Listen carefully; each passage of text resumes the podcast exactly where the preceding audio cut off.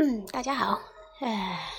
终于把这个北欧这部分的神话做了一个总结。那呃，正如上一次说，我们这一集开始提一下芬兰神话，因为前面在一开始谈北欧神话的时候，我就说这个，嗯，虽然地域上芬兰是包括在现在的这个北欧之内的，但是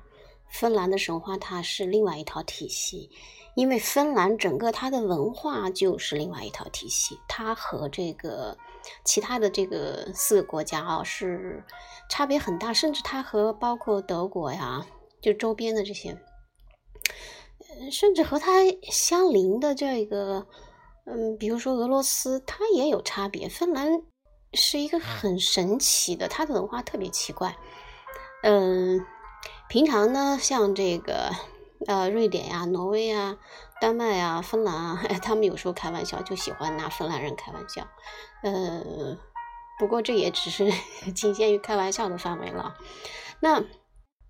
芬兰为什么会自成体系呢？嗯，首先它的那个芬兰那个地，芬兰的这个国家其实不算小，它确实是，而且人特别少。这个芬兰是典型的地广人稀。呃，而且它也相对来说比较靠北，所以它的那种就是与世隔绝性就更强吧。芬兰其实他们那这个这个国民啊，他们自己叫自己素美，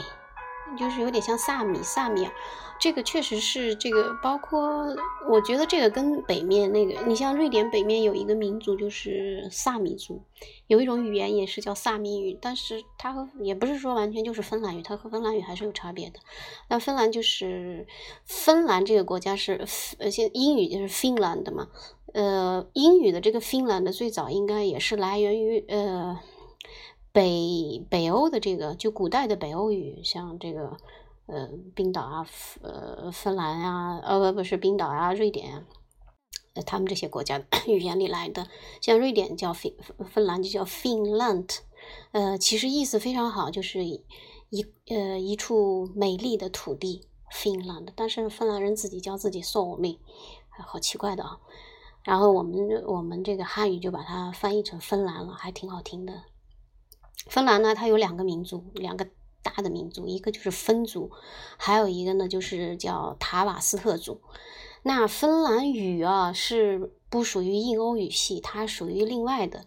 呃，它在这，它虽然 身地处欧洲，甚至你看它隔壁的瑞典，还有俄罗斯，他们都是属于印欧语系的，但芬兰不是。芬兰是属于这个，它叫乌拉尔芬兰语系。它是单独的这个语系，这个语系里面最出名的两个两种语言，一个嗯人口比较多的应该是匈牙利语，还有一个就芬兰语。它但它和这个它和匈牙利语是里面又是两个分支。就是如果嗯分数差的话，它是各各各是一差。那芬兰语相对来说比较接近的，就是波罗的海那个三个国家里面的一个国家，就是爱沙尼亚。它和爱沙尼亚的语言相对来说比较接近，他们因为他们也挨得也比较近嘛，就是跨个海就到了。呃，哎呀，芬兰语呢，就芬兰语真真的，我是觉得实在是太难了。我以前还抱怨说瑞典语的发音难，但芬兰语发音更难。芬兰语里面有一个很大的特色，就是它叫做这个元音和谐。芬兰语一个是元音多，另外它要它讲究元音和谐。元音和谐是什么呢？就是比如说，呃，元音如果是元音，不是会分高元音、低元音、前元音、后元音，就是看你的那个舌头在口腔里面的不同的位置来分的嘛。他就说，如果那个词前面它是。高元音，那它后它后面跟的也要高元音，有元音和谐这个语言，呃，特色一最强的应该是土耳其语，就是我们国家最早的这个所说的突厥突厥的这个概念，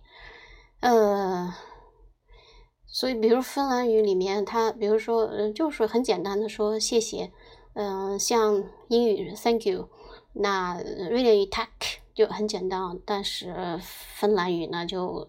相对来说它就比较复杂一点，它叫 kitos，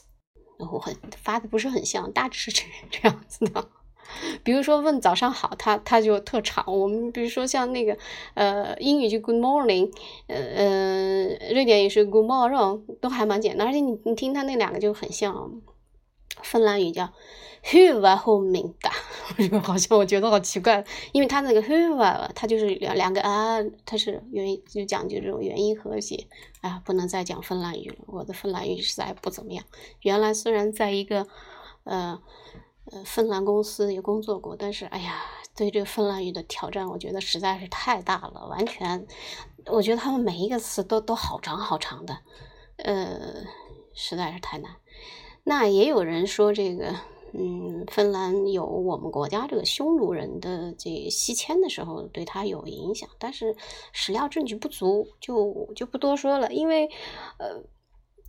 哎，反反反正我们国家都有有的那种历史学者，或者是反正研究人文科学的学者，就把什么东西都特别喜欢和中国拉在一起啊。其实也没有啥关系，你要硬要拉的话，也能拉到一起，但是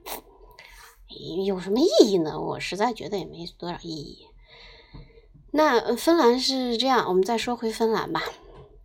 嗯。芬兰的宗教信仰呢也还也不一样，就是它的语言不一样，嗯，宗教信仰也不一样。他不是他不信这种多神论，他信的是极地萨满教。萨满可能大家知道，像我们国家满族就有萨满嘛，就是那种嗯，也就是有他们那个族群里有个巫师，巫师就有时候就会突然附体啊，就是就，就就类似这样子的。呃，比如说就是这种跳大神啊、巫医做法呀，还跟他跟那个满族宗教信仰有一点像，但也不能说他们就有同一个来源。他们叫吉地萨满教，所以芬兰的他从古传过来的，他的口头文学里面的英雄呢，也是萨满教的那种神人，什么神汉、神婆。所以他的英，所以他他的他就是他是单就是单独一个省。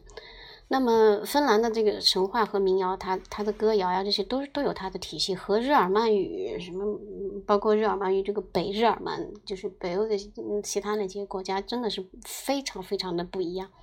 但是后来的时候，呃，公元十二世纪初的时候呢，就瑞典占领了芬兰，呃，所以呢，就对这个瑞典对芬兰呢，就有了一部分的影响。那后来这个。这个欧洲的著名的这个三十年战争的时候呢，瑞典又被这个嗯强大的这个俄罗斯的彼得大帝给打败了。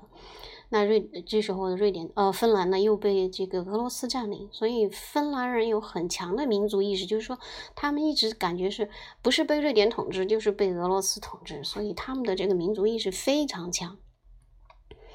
每年到他们的这个国庆日的时候，十二月份的时候，他们都会穿民族服装，啊，就就就是很很那个非常隆重的庆贺。这个在瑞典，包括什么挪威啊，这些丹麦这些国家是完全没有的。嗯，所以呢，嗯，芬兰芬兰是有他自己的那么一套系统。当然了，他现在的这个政治体系啊，呃之类的，还是和没有其他几个国家都一样。呃，他有他的总统，他他他没有国王，他和挪威和瑞典、丹麦不一样，这几个国家还是君主立宪制，他就是完全是这个属于民主主民主国家，嗯，他只有总统，没有国王。那芬兰以就是他从古流传下来的这个口头文学呢，嗯，他有一个，他也有一个这这种民歌，就就其实很多国家都一样，都是从这个民间这个。口头相传的、口口相传的这个民歌来的，他的这个民歌呢，就叫卡勒瓦拉。这个卡勒瓦拉就是个大英雄。就据我在我跟芬兰人接触不久，他们就在说这个卡勒瓦拉。我一直没搞清楚卡拉瓦。我我我以前在那赫尔辛基看到那卡勒瓦拉，就是一个大一个一个就是形象高大、很威猛的一个人，我还以为就是他呢。后来才知道卡。那是写给孩子看的。后来我才明白，这个卡勒瓦拉就是芬兰神话，芬兰神话就叫卡勒瓦拉。嗯，就是就就是一个那么大概就是萨满教里面的一个神吧。卡勒瓦拉是他的，就是说他的这个创世是什么呢？他认为世界是由一个呃一个一个鹰，就是那个老鹰的那个蛋，那个蛋破开了以后形成了世界，就。就就他他是这样讲，他就说这个在也是洪荒年代啊，有一只巨鹰在这个大海上面翱翔，翱翔呢，然后找了一个找了一个地方开始筑巢生蛋。然后呢，他找到了一个海，他飞到一个海岛就飞不动了，就就在那个海岛上开始生，就就嗯栖息下来生蛋。结果呢，突然有一阵狂风暴雨，把这个鹰蛋呢吹到海里了，然后这个这个蛋被撞得粉碎，然后这个鹰蛋的上半个那个蛋壳就变成了天空，下半个变成了大地，然后蛋黄就是太阳，蛋白就是月亮，其余的飞沫就是星辰。那。这个这个巨婴的来处，还有它为什么会生蛋，这个也是没有什么交代了。这种反正就是创世纪了，呃，然后呢，但是它也有它的那个，它它的这个北芬兰神话里面和北欧神话有一个有也有一点相似的地方，比如说它也有一棵这个维系生命的大树，然后这个呃，如果这棵树长到遮天蔽日的时候呢，就有一个这个小人从海浪里蹦出来。嗯，把这个树给砍倒了。这个小人呢，就是他们的这个所谓半人半神的这种呃史诗里面的这种英雄啊。他们的这个主要的英雄人物有两个，一个呢叫万奈摩宁，还有一个叫伊马尔利宁。哎呦，反正芬兰语长，翻译过来也巨长。万纳摩宁就是这个是一个万能的造物主。然后他到了世上以后呢，就传播了这个他他他的那个他的形象呢，就是一个萨满教的巫医，然后无所不知，长生不老啊，反正开疆拓土，这都是他身份啊，他比如他的这种他的他的地位，还有这种他的嗯奇遇吧，他和这个奥丁有相似的地方啊，但也不不完全一样。但是另一个英雄人物啊，就是这个伊伊尔玛利宁呢。就和这个雷神非常像，那他因因为这个，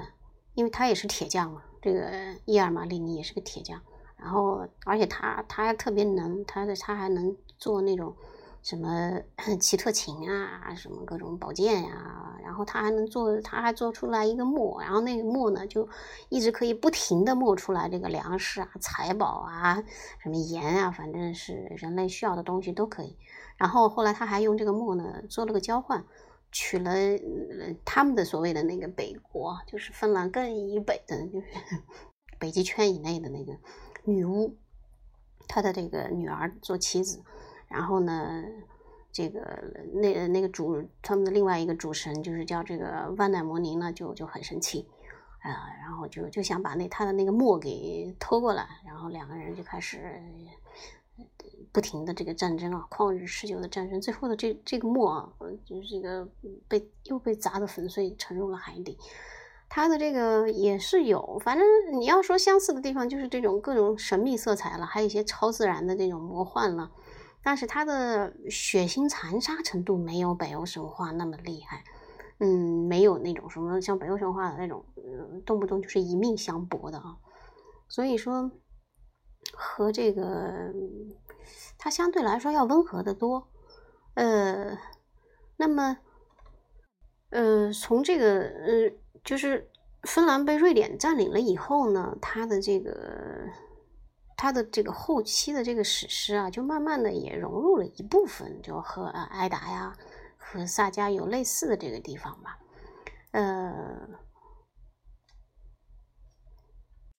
就看出来，他们就就在这个时候有了有了一部分的这种融合吧。但他但你要说从体系上来说，